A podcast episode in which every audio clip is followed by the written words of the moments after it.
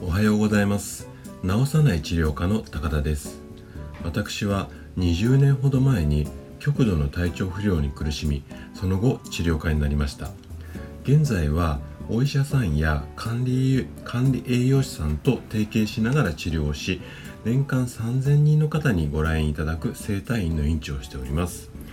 こんな私がお届けするこの番組では人生100年時代を生涯健康に生きるをテーマに健康にまつわる情報を毎朝6時に配信しています。さて今朝はあなたの疲れが取れない本当の理由こんなテーマでお話をさせていただければと思います。で十分に眠っているのに疲れが取れないであったりだとか体がだるくて午前中は調子が出ない。こんなお悩みを持った方が今日のお話を聞くとかなり参考になるような、うん、ヒントが満載されていますので是非最後まで楽しんで聞いていただければと思います。じゃあですね最初にえーと、日本人の70%の人たちがどの年代においても慢性的に疲れを感じている。ある研究経過、うん、研究機関でこんなデータがあるんですね。でじゃあ7割ぐらいの方が慢性的に疲れていてその疲れをどうやって取っていけばいいのかこんなお話を今日はさせていただこうと思ってるんですけどもあなたはですね疲れを癒すっていうか取る時にどんな方法を取ることが多いですか？例えばなんですけども焼肉を食べるなんて方もいらっしゃると思うんですよね。あとはよく一般的にはマッサージを受ける。うちの院にも結構いらっしゃるんですけどもこういったことをする方ですとかあとは栄養ドリンクを飲みますよとかとにかく寝ますよ。こう皆さんいろいろとこう情報をかき集めながら工夫をされてる方が多いと思うんですね。なんですが残念ながらこう一つの方法で完全に疲れが取れないっていうことも多いと思うんですね。これが悲しい現実なんですけどもじゃあ一体なぜこういう方法で疲れが取れないのか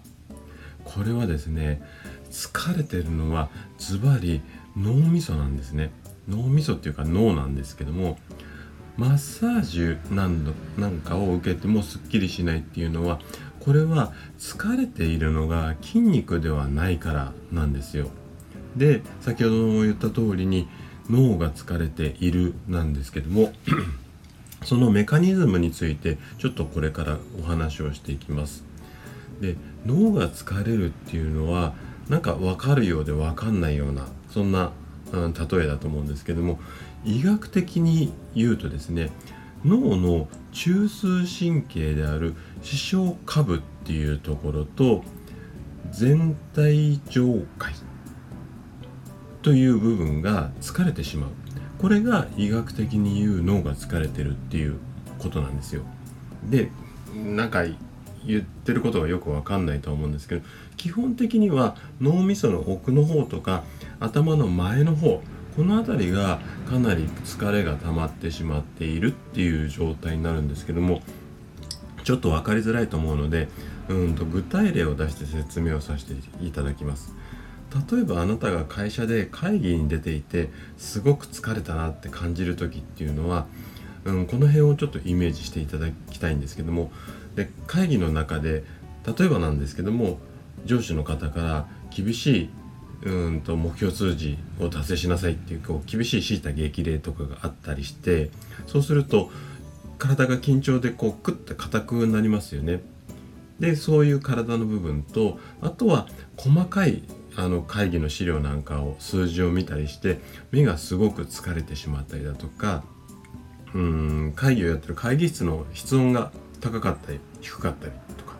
そういう環境の部分ですよね。あとは例えば1時間とか2時間以上座りっぱなし。でこんな状態がこういろいろ集まってくると先ほど言った通り脳の中枢神経である視床下部っていうところと全体上界っていう部分ですね。この部分が疲れてしまうことによって自律神経っていうのがくたくたになってしまうんですよ。なのでいくらマッサージで筋肉をほぐしてほぐしてもこの自律神経のところとか脳みその中の部分がクタクタになってしまうと全然すっきりしない。まあこんなことになるんですよね。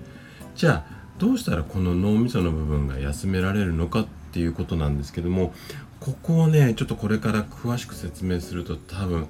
30分とか40分とかもしかしたら細かく言うと1時間ぐらいかかっちゃうと思うのでこれはまた何か別の機会があったら、うんと朝のラジオでお話しさせていただこうと思うんですが今日は簡単に、うんとポイントを2つ、うん、お伝えします。基本的にはですねこの脳みそを休めるために体に良いものをしっかり食べてよく眠る。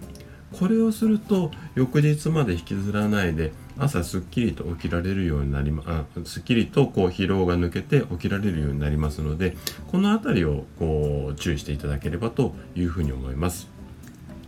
ということで今朝はあなたの脳があごめんなさい。今朝はあなたの疲れが取れない本当の理由こんなお話をさせていただきました。